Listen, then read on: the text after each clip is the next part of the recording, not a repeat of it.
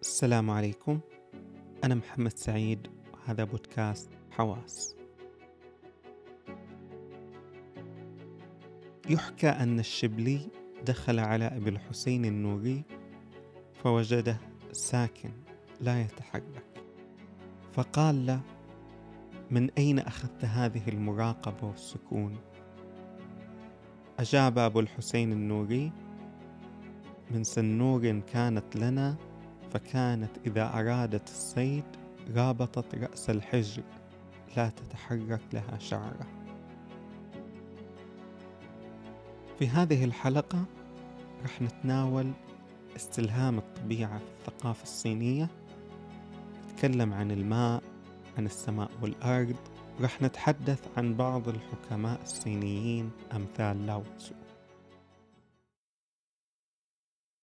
I said, empty your mind. Be formless, shapeless, like water.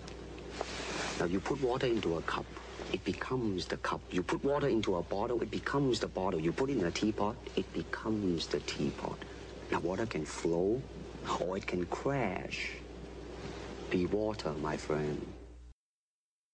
الصوت في هذا المقطع يرجع لبروس لي الممثل ومعلم فنون القتال المعروف.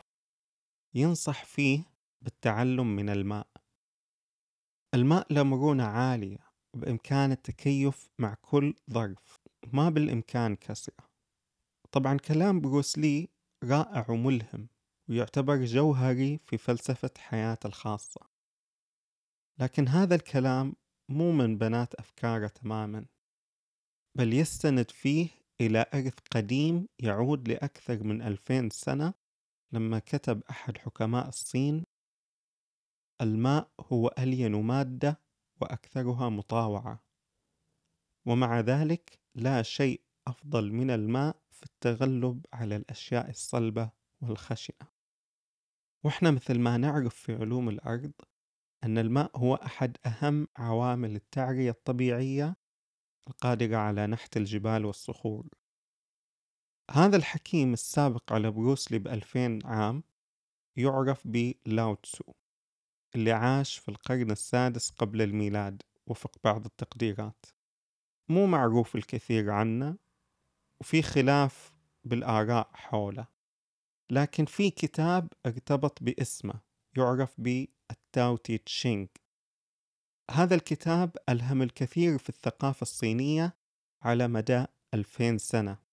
من الفلسفة والحكمة إلى فنون القتال وغيرها.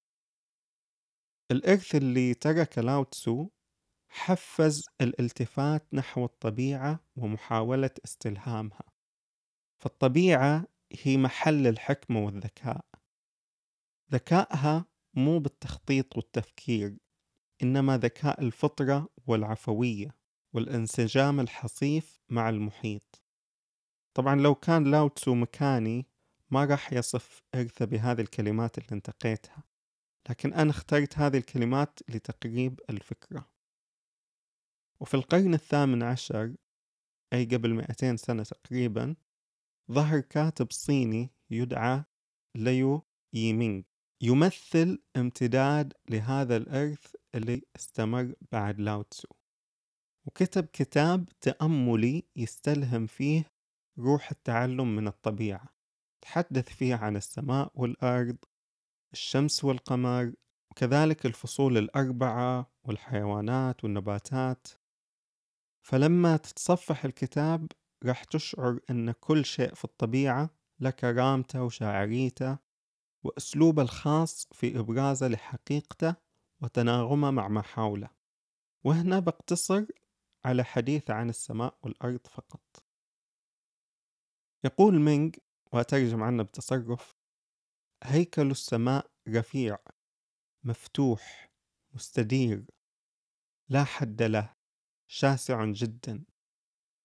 يغطي كل شيء ويحوي جميع الأشياء. تخلق السماء أشياء لا حصر لها دون نسبة الفضل لنفسها. وتنزل بركاتها التي لا حصر لها دون توقع مكافأة بالمقابل سواء كان الناس محترمين أو غير صادقين طيبين أو أشرار جذابين أو منفرين حلماء أو مثيرين للمشاكل فالناس متروك لهم أن يكونوا كما هم. وفحوى هذا الكلام أن السماء عطاء محض. ما تنظر إلى من تعطي. المطر لما يهطل على الأرض يهطل على الجميع ودفء الشمس لما تطلع كذلك يشع على جميع الأشياء فالسماء تمثل النبل المطلق.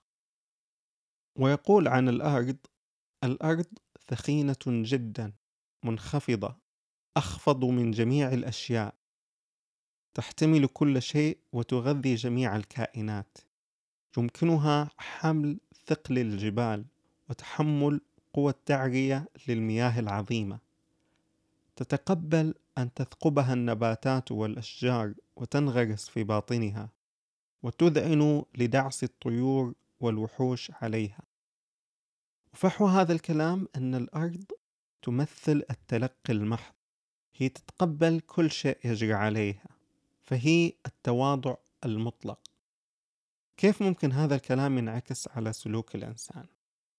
يقول مينغ مما عاينته من محاكاة طريق السماء والأرض أنه إذا كان المرء يتمتع بانفتاح الذهن وبالشهامة محترما الجميع يعطف على المسن والفقير ويساعد أصحاب المحن وينقذ أصحاب المشاكل يقدم نفسه بدون توقع مقابل لا يحمل أية ضغائن. وينظر للآخرين ولنفسه بنزاهة ويدرك أن الجميع كيان واحد فهذا المرء رفيق السماء طيب ماذا عن الأرض؟ يقول وإذا كان المرء مرنا مطواعا ومتواضعا قادرا على التحكم بنفسه خاليا من الاحتياج والتقلب لا يستفز بالنقد ويتغافل عن الإساءة ويتقبل بإذعان كافة الصعوبات والأمراض والكوارث الطبيعية تماما بلا قلق أو استياء حين مواجهة الأخطار والمحن فهذا المرء الذي يتمتع بذلك هو رفيق الأرض. ويختم مينغ مع نبل السماء وتواضع الأرض يشارك المرء صفات السماء والأرض ويخلد للأبدية معهما. وهنا بقدم تعليق على الكلام السابق. الكلام يبدو فيه شيء من المثالية. ما ممكن تطبيقها على الواقع حرفيا. الأمور المثالية غايتها مو بالضرورة أنها تنزل على الواقع تماما. إنما هي تقدم لنا بوصلة تساعدنا وترشدنا لما نتحرك في الواقع. الأمر الآخر السماء والأرض أو العطاء والتلقي هما عمليتين متكاملتين في الحياة. يحتاج كل واحد منهم للآخر. العطاء هو الحركة من الداخل للخارج والتلقي هو الحركة من الخارج إلى الداخل. فالعطاء من دون تلقي يؤدي للنفاذ والتلقي دون عطاء يؤدي للتخمة. التناوب بين التلقي والعطاء هو اللي يعطي استمرارية لحركة الحياة ويجعلها متجددة مثل ماء النهر. وهذا من الأمور المهمة أيضا في الثقافة أو الحكمة الصينية. يقول أحد الرهبان أن لما تضع ملح في الماء ما راح تقدر تشرب الماء من ملوحته. لكن لما تضع ملح في ماء النهر راح يبقى تقدر إنك تشرب من ماء النهر لأنه ما راح يتأثر وراح يقدر أي شخص يستعمل ماء النهر سواء في الشرب أو غسيل الملابس أو ايا كان لذلك يحتاج المرء أن يكون مثل ماء النهر واسع ومتجدد دائما حتى تكون في سعة داخلية تجعلها أكثر كفاءة في الحياة.